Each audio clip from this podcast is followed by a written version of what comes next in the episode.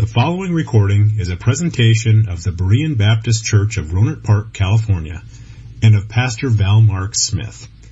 We are an independent Baptist congregation committed to the accurate presentation of the historical doctrines of the faith. We welcome your visit to our services anytime here in the Rohnert Park area. But we can just go ahead and get started. And again, we're glad to see everybody tonight. And we're going to take a look again this evening into our study on uh, church history, and we're dealing with the doctrine of perpetuity, which simply means that there has been a continuous existence of the church in all ages and all periods of history since uh, the beginning when Christ gave it to us, that the church has never died out. And so there are no periods uh, when the church had to be jump started or resurrected or restored or reformed, but the true church has always maintain the doctrines of Christ. And really, that's not a wild statement that can't be verified. Because if we go right to the scriptures and we see in this text verse that we've been considering for many, many weeks in Matthew 16, 18, that there Jesus promised perpetuity to the church, and that is a divine promise that's just as sure as the promises to every individual, every saved individual, of their final salvation. Uh, the promises of God can never fail, and that's because we always have the sustaining grace of God. And so, as God sustains us in our salvation, so He also sustains the church. And He promised it would be here, and so it will. But God didn't leave that up to uh, just our faith alone. If faith is all that we had to say that it's true, then we would certainly believe it. But God didn't leave it to faith alone. In fact, we can actually look at history and we can trace the church back through history, and there we find that there are churches that did stay faithful to the doctrines of Christ. Although there are many pretenders to it, there is still that pure stream of the doctrines of Christ that have continued all the way since the first century. And of course, we here in the Berean Baptist Church, we maintain that we are in that pure stream. Now, some years ago, there was a, a couple of members of our church that accused me of believing in apostolic succession. And I don't know if they had really understood what that term meant. I think obviously, obviously they didn't. But they accused me of believing in apostolic succession when I found out that they had not been properly baptized. Now, last week we dealt with quite a bit with baptism, but these folks uh, weren't properly baptized, and so when we got into these discussions trying to head me off and where I was going, they said, Well, you believe in apostolic succession. And uh, that's, that's the, what we're accused of sometimes when we talk about church perpetuity, but we don't actually believe in apostolic succession, but we do believe in a continuous existence of the church and the authority of the church since Jesus and the apostles. Now, as I study for uh, these sermons, I keep reading different things, and I've come across several detractors that do have different concepts of the church and uh, what they believe about church history. And curiously, I did find one Baptist writer who, who said that those of us who believe in succession are more like Roman Catholics than we really want to admit. Now, I would say that if Rome has anything right at all, that they are right on this that there must be a true church that has always maintained the teachings of Christ. And of course, they're mixed up on what those doctrines are. They claim to be a true church when they aren't. But they do have this general principle right. Uh, they are right about this. There must always be a true church because that, in fact, is what Christ promised. But there is a lot of contention over this doctrine of perpetuity, and it comes from the interpretation of our text verse here in Matthew 16 18, which we believe is a promise to the church. And the church is those that have covenanted together to, to do the work of Christ in the world. Uh, we believe in a succession of local churches. But there are others who look at Matthew 16, 18 and say that that really doesn't apply to the church as we believe it, but it refers to the individual believer that the individual is promised that once he's saved, that he'll always have his salvation. And so they don't interpret church doctrine in the same way that we do. Now, uh, it's interesting that these same people who claim that's what Matthew 16, 18 teach, that many of them also believe that a person could in fact lose their salvation. Now, that shows me that some people are very, very mixed up on what the true meaning of Matthew 16, 18 is. And so, of course, these are people that don't understand what the church is. The church is not the individual. Now that's a popular doctrine that you hear everywhere. That uh, that the individual, we are individuals, we are the church. But what the individuals are not the church. The church is a collection of believers, and when the believers come together into one body, that's when they are the church. Now, the people who believe the other way, their view falls squarely into the corner of those who advocate a universal church, which was never identifiable as the true church. And so they make Roman Catholicism the church, even though it's never had the true gospel. And then to compound the problem, they say that groups that would not take the yoke of Constantinianism, and uh, if you remember what that is, that is the belief in church state government and actually accepting Roman Catholicism as the true church, that they say that those groups that we identify with as being true churches that came back to the time of Christ, they say those groups are heretical. Now, if that's true, then where do we find the true church? Where is the church? If the Roman Catholic Church is apostate, as they say, and then all the groups that oppose the Roman Catholic Church are apostate, then where is the church? Well, that shows you that it's untenable to think that Matthew 16:18 is a reference to individual believers. Now, it certainly is true, and we do believe that no Christian can ever lose his salvation. But we also think that you have to be saved first. Before you could ever have the possibility, if there was, uh, was one of losing it, you would have to be saved. And how is it that people can be saved when there is no true church teaching a true gospel? Now, this is what Paul said in Romans 10 14 and 15. He said, How then shall they call on him in whom they have not believed? And how shall they believe in him of whom they have not heard? And how shall they hear without a preacher? And how shall they preach except they be sent?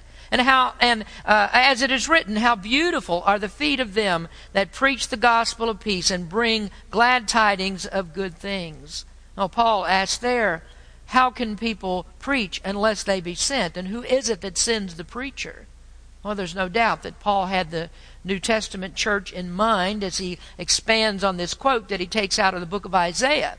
And then Paul also said in 1 Timothy 3:15, and this was after he had a discussion on pastors and deacons in the church, he said this, But if I tarry long, that thou mightest know how thou oughtest to behave thyself in the house of God, which is the church of the living God, the pillar and the ground of the truth. Now that's a very simple statement. It says, No church, no truth. Now the church upholds the truth, and if the church fails, then the truth will also fail, because God's truth is that the church cannot fail. Now, that might seem a little bit confusing, but if anything that God says is not true, then there is no truth to be found. So I don't know how that people can say that individuals are the pillar and ground of the truth, and that's what it would have to be if the church is the individual. Now, again, the church is a collection of believers that has Christ as its head, it has the Holy Spirit as its energizer, and if you describe the church in that way, define it that way, then certainly, then I can see how the church can be the pillar and the ground of the truth.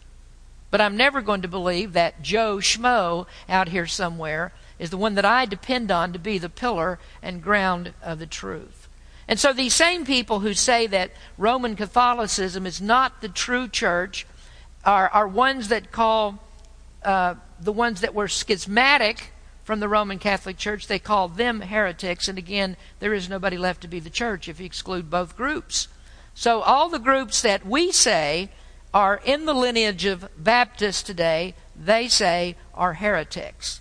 Now, I've said all that because that's very important to our discussion tonight on the Anabaptist. Now, last night we, or last week rather, we got we got started with them, and so I want to continue our discussion this evening uh, in this time period where we find Anabaptist, and that's the fifth period of the church, which is known as the age of the Renaissance and the Reformation. The Renaissance and the Reformation.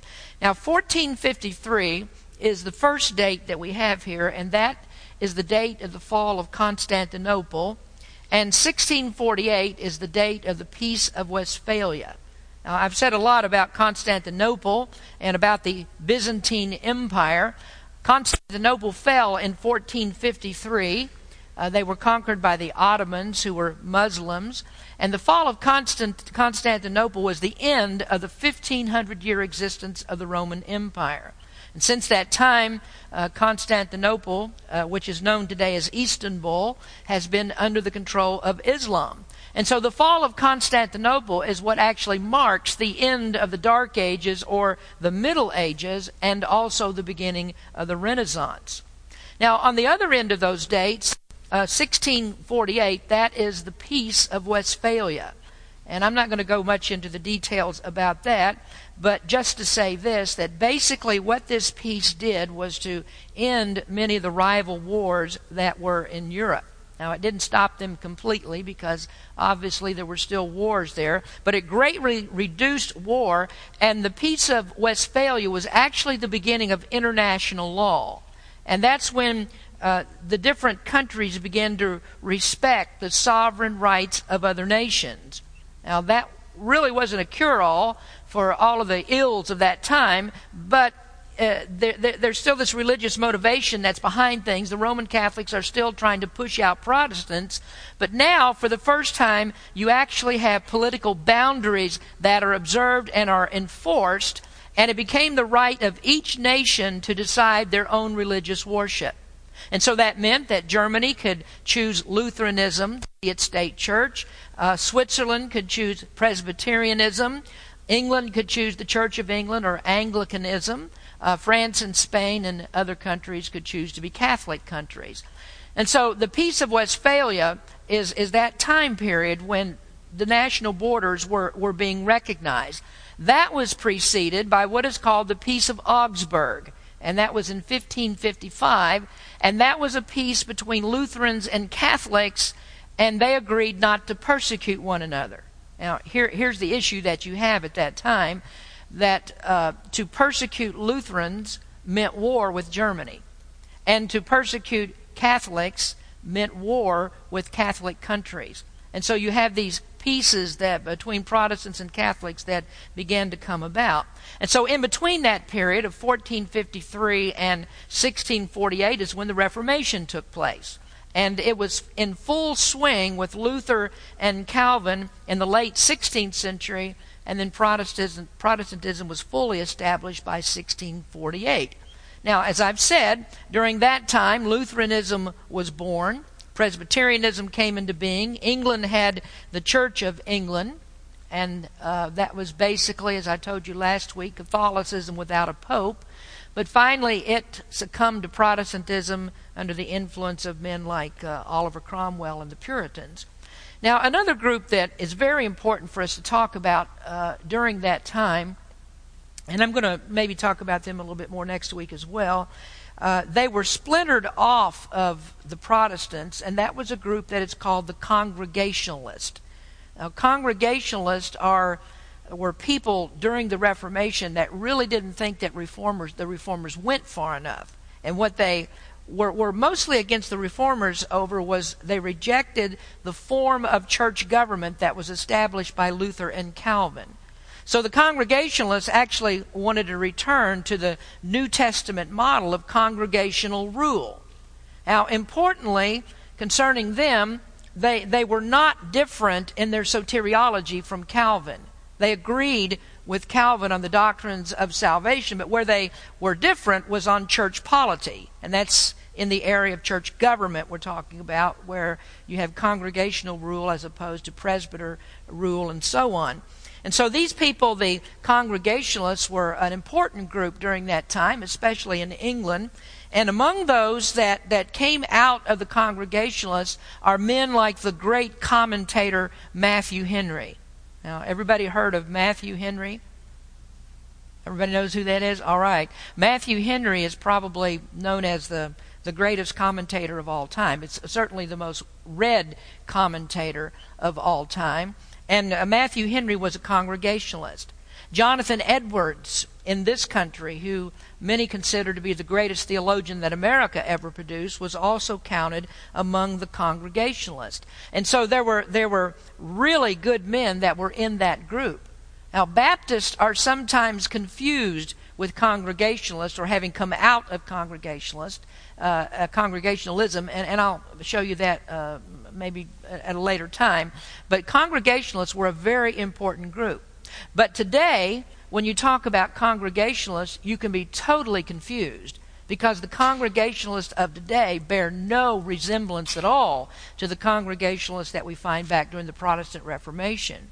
Now, when you go into New England today and um, and you visit some of those those towns there, the beautiful towns, and the, you see the fall colors and the leaves in Vermont and New Hampshire and New York and other places like that. You've seen the pictures where there's a white church, which is a huge spire that goes up into the sky. Many times, those churches, those old churches, are congregational churches. But those churches don't believe anything at all like the Congregationalists and the Protestant Reformation. But those churches today are mainly Universalists in their belief. Now, I think it's worth mentioning for us to understand how that they went so seriously wrong because they, they started out with some very good doctrine. They believed very strongly in soul liberty, but they went so far left on soul liberty that they lost the right among their members to insist upon a standard for their membership. And so in the beginning they affirmed they affirmed rather the, the historic doctrines of the faith, the historic creeds, the confessions of the faith, but over time they they didn't believe in enforcing that standard upon their people, and so that caused the people to hold many different opinions, and there were many things that they held that were subversive to the faith. And they had no means of disciplining people that were subversive to the faith. And so the result of that over all this time is a denomination with very wide and varying beliefs. And so they splintered into many different factions. One of those uh, you may have heard of, and that is the United Church of Christ. Um, that's not the Church of Christ like you normally think of, uh, not the one that was started by Alexander Campbell, but this is the United Church of Christ came out of the Congregationalists, and that is the um, that is the church that our current president, President Obama, claims to be a member of. Now, I want to say this this next thing, and I don't say it out of uh, anything political. I'm just saying this out of religious things or understanding religion, and that is that the United Church of Christ is not Christian.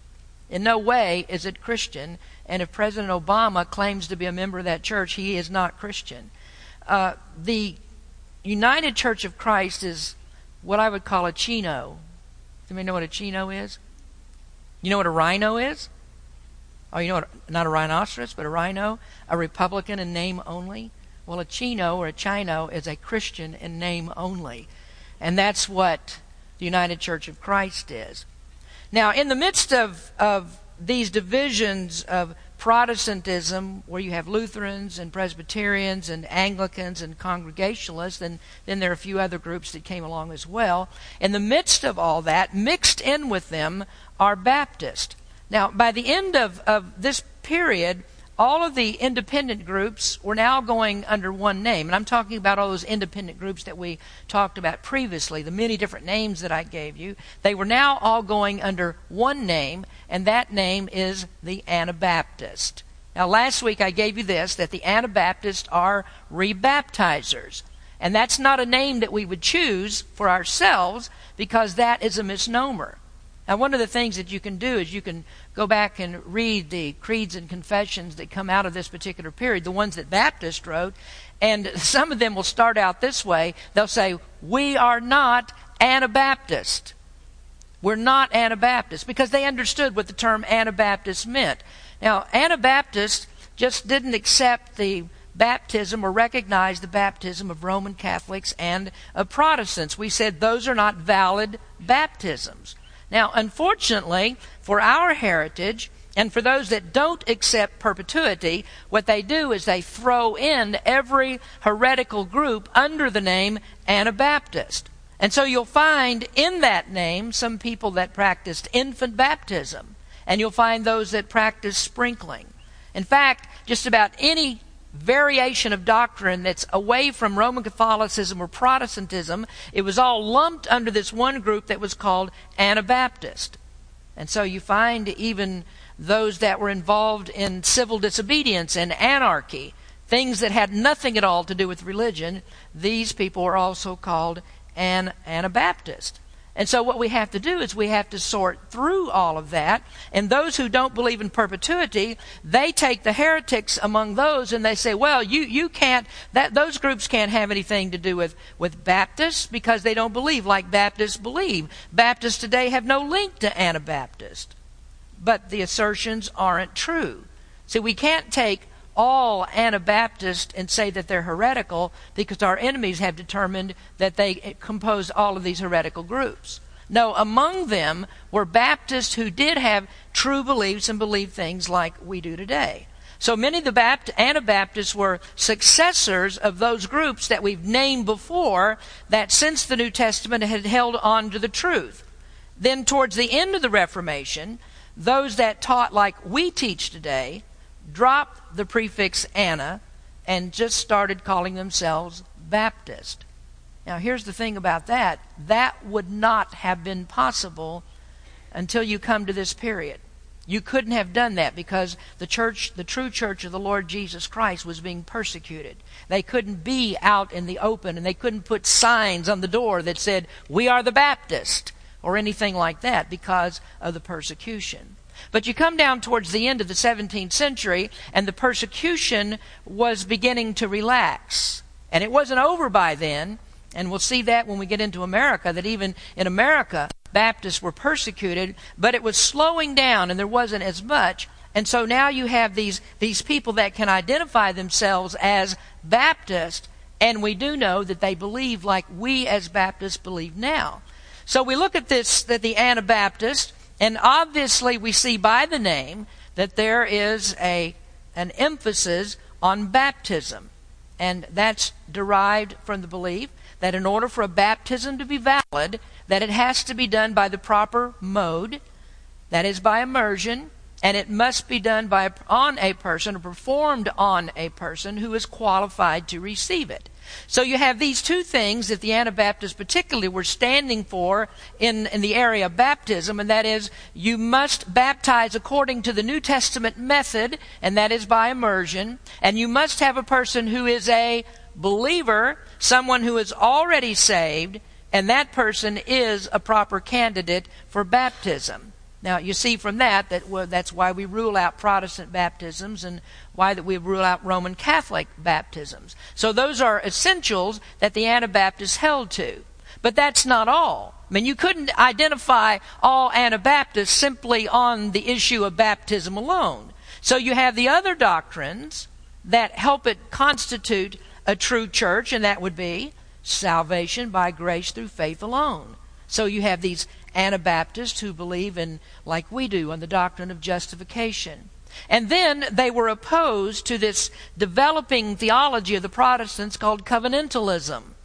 Now, covenant, the covenant or the, the covenant theology that Protestants teach is where they get the idea of infant baptism. And what they say is that baptism replaces circumcision.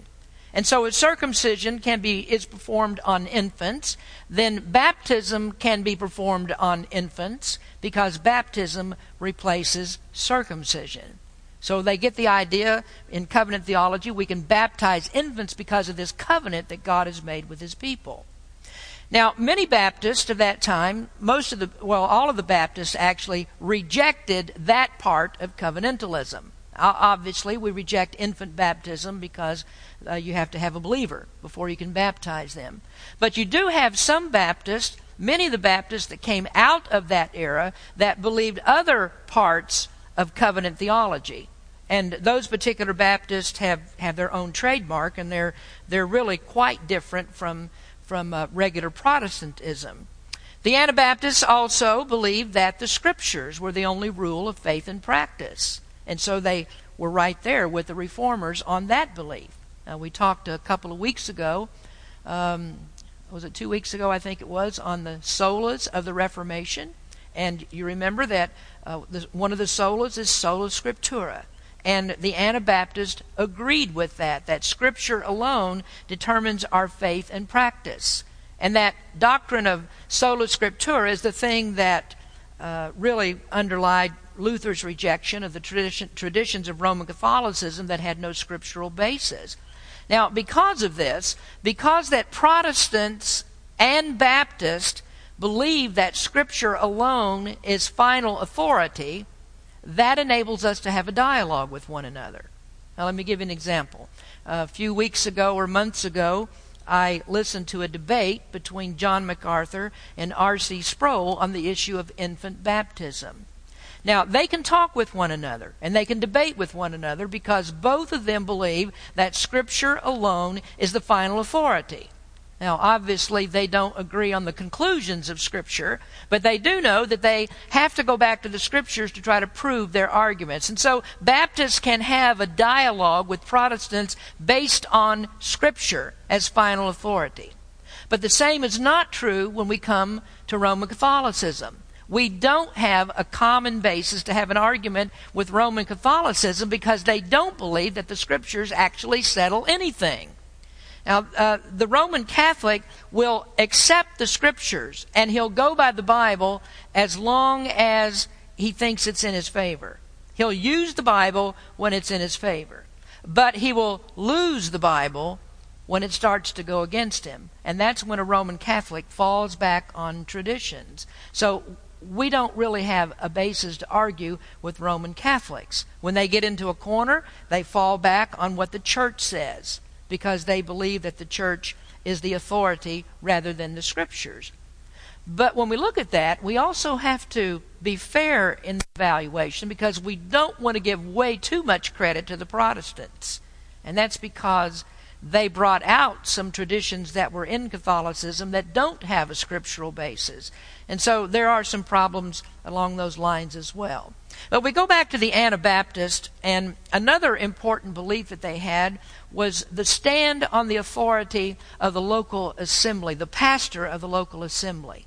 And they didn't believe that the pastor of a church had any authority over any other pastors or any other church. Now, by that, of course, they would reject the Pope, anything like a hierarchical church government. So they're not going to accept that, that a bishop, a pope, can have rule over many different churches. And yet, while they believe that, they, they're also living under a church state government. And they believed in obedience to the government, even though it's connected very closely with the state church. Now, we've looked at that problem before very early on when we first saw Constantinianism as a practice, and that is to oppose the church state government is to oppose the church and the state. You oppose one and you oppose you also oppose the other. And that's the reason that many Anabaptists were charged with civil disobedience and they were called anarchists. And that's because of this, this issue of church state government. But being against the government was wholly inconsistent with Anabaptist beliefs.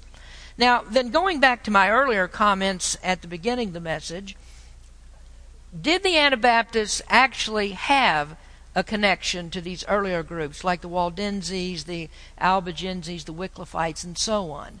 Now, as I've said, those who interpret Matthew 16, 18 differently than we do and don't believe in successionism, they say that no, Baptists don't have any connection to those people. Well, what I'd like to give you now is just four quotes from, uh, these are representative of many quotes, but these are from respected historians who were not Baptist. So they don't really have an axe to grind here. They're not Baptist, and one of them was a reformer. The first one is from Mosheim, who is, the, who is a Lutheran historian, and he was considered to be the father of modern church history. And this is what he said. The origin of the Anabaptist is lost in the remote depths of antiquity.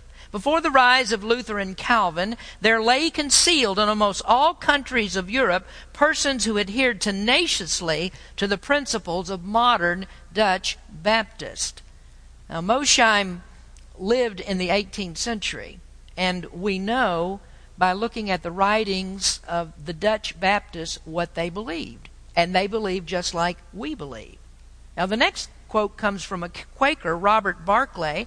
He lived in the 17th century, and he wrote The rise of Anabaptists took place prior to the Reformation of the Church of England, and there are also reasons for believing that the continent of Europe, small, hidden societies who have held many of the opinions of the Anabaptists, have existed from the time of the apostles.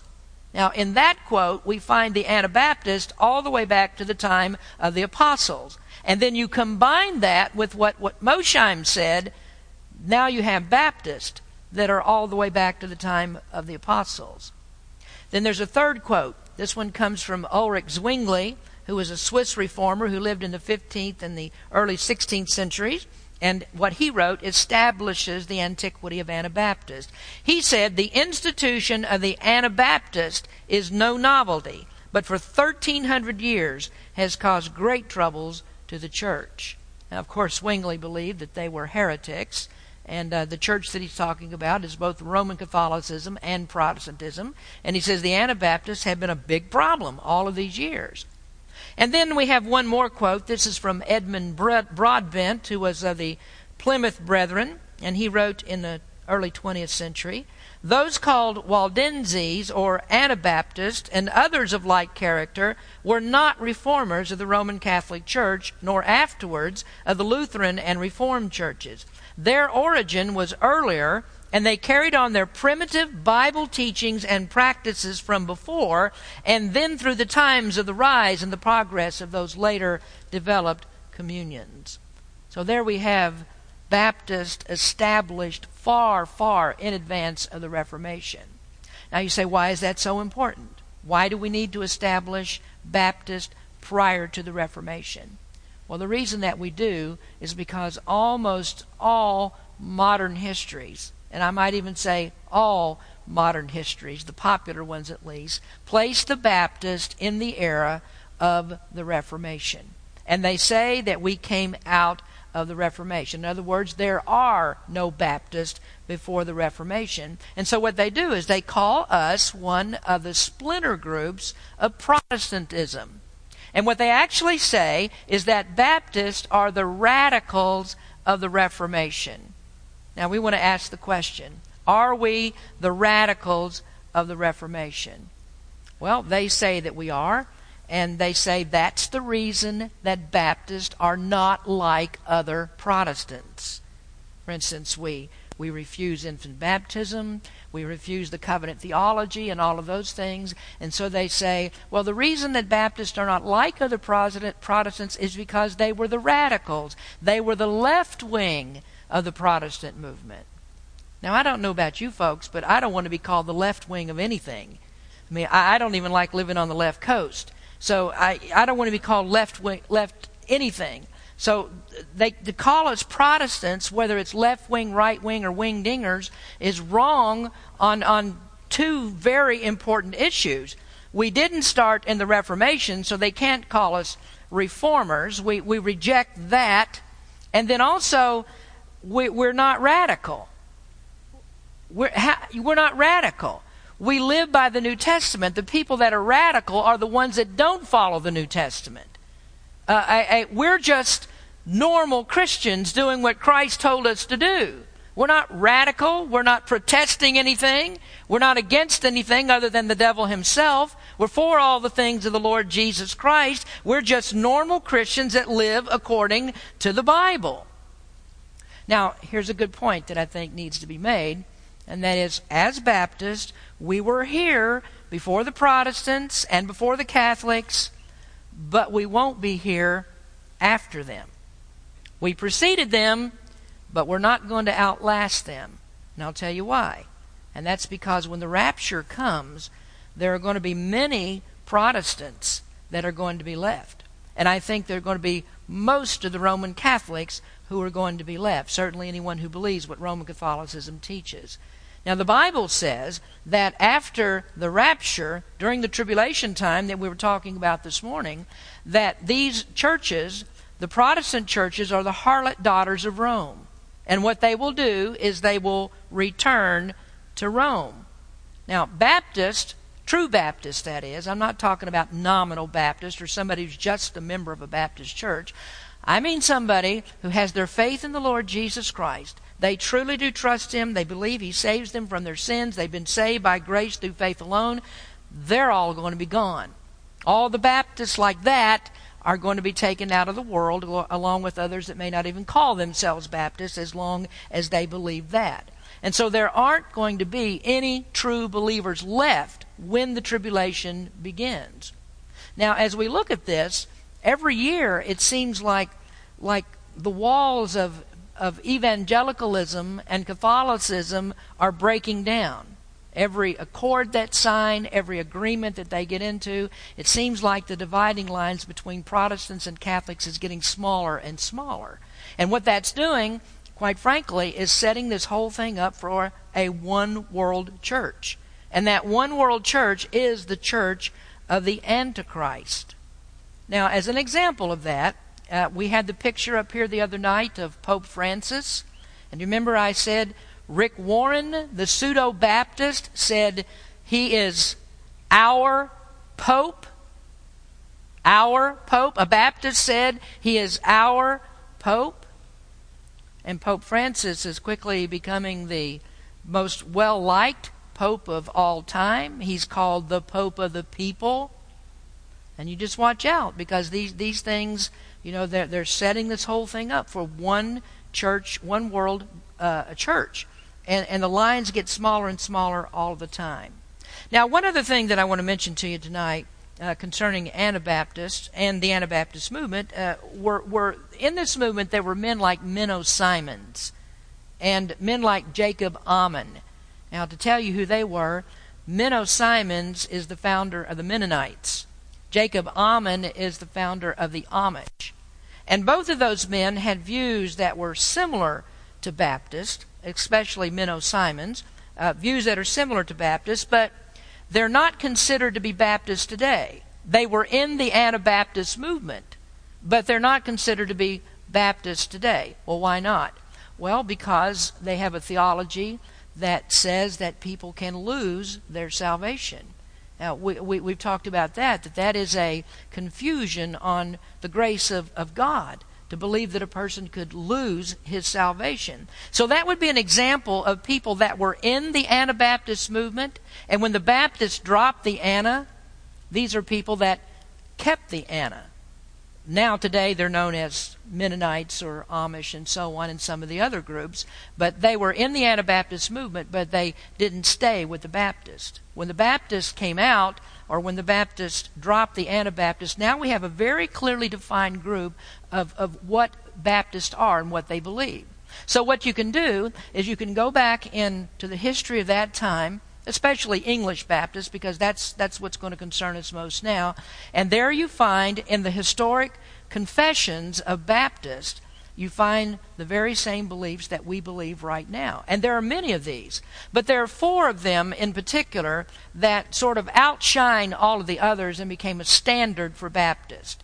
Now, the first one is the First London Baptist Confession of Faith of 1644. The next one is the Second London Baptist Confession of Faith of 1689.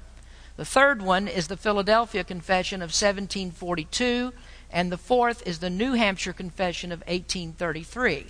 And those four confessions pretty much defined Baptist life and I mean, it's, it's all biblical, of course. It's a confession based upon Scripture and what we believe. And those basically, those four confessions basically defined Baptist churches for the next several hundred years. Well, since 1689 or so, 1742 in America, what's that? Over 200, 250 years, more than 250 years. That defined what Baptists believe. Now, as you can see, two of the confessions are, are English from the English Baptist, and two of the confessions are from American Baptist. So we take our, our, our history from, from the English Baptist mostly, so that's where we're going to concern ourselves mostly as we go through the rest of our of our study of Baptist history.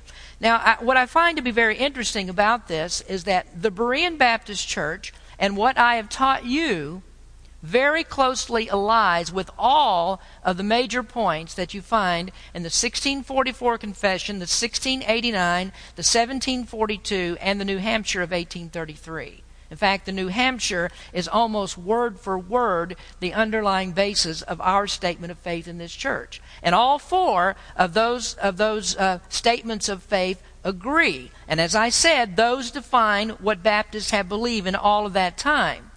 Now, there are Baptists today, though, and I would say many, many, many Baptists who don't agree with those confessions of faith. In fact, they will go so far as to say those who believe those confessions of faith are actually heretical. Some of them would never let me preach in their pulpits because of what we believe concerning these confessions of faith.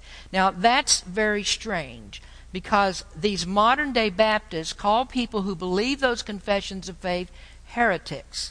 And if that's true, then it means that the modern Baptists have no connection to these Baptists and thus no connection to the New Testament church. Now, do you find that to be a problem? Well, I find it to be a very definite problem. And so, what we do is we stick with those historic confessions, not because the confession itself is what defines us, but that's what our Baptist forefathers, how they interpreted Scripture. And this is how we got the doctrines that we believe. These, these aren't things they made up, but they kept this consistently down through the ages. And then when it came to the time, we have printing presses and people are writing. and We have things that we can hold on to and books that we can put in a library and put on a shelf and go study them. Then what are they? They are these historic confessions of faith that came out of that particular time period. So I'm glad that the Berean Baptist Church stands with those confessions of faith because I know that that believing the Bible and understanding the interpretation of doctrine in that way anchors me to the New Testament church. Now, what we're going to do is we're going to continue to talk about English Baptist in the next lesson. We're going to get into uh, finally colonization of America and what was going on with Baptists in this country.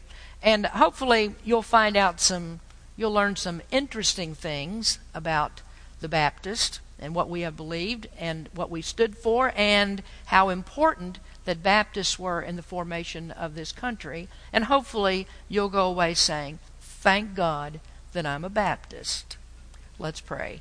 Father, we thank you so much for your word and we thank you, Lord, that we can get involved in a study like this, that we can look back in the history and we can find churches that believe like we believe. And Lord, what we want to do is, is we don't say these things being prideful or, or any such thing. Uh, we believe what we believe only because your grace has sustained us. You, you've given us these truths, but we are so thankful, Lord, that we fall in that number of Baptists that still hold on to those historic confessions that our Baptist forefathers so painstakingly uh, wrote down and actually gave their lives for to maintain. Lord, we're, we're thankful that we can stand with them. Help us. To- Thank you for listening to this presentation of the Berean Baptist Church of Rohnert Park, California. If you would like further information about our church, please feel free to call us at area code 707-584-7275 or write to us at Berean Baptist Church, 6298 Country Club Drive, Rohnert Park, California, 94928. Additionally, you may visit us on the World Wide Web at www.bbaptist.org.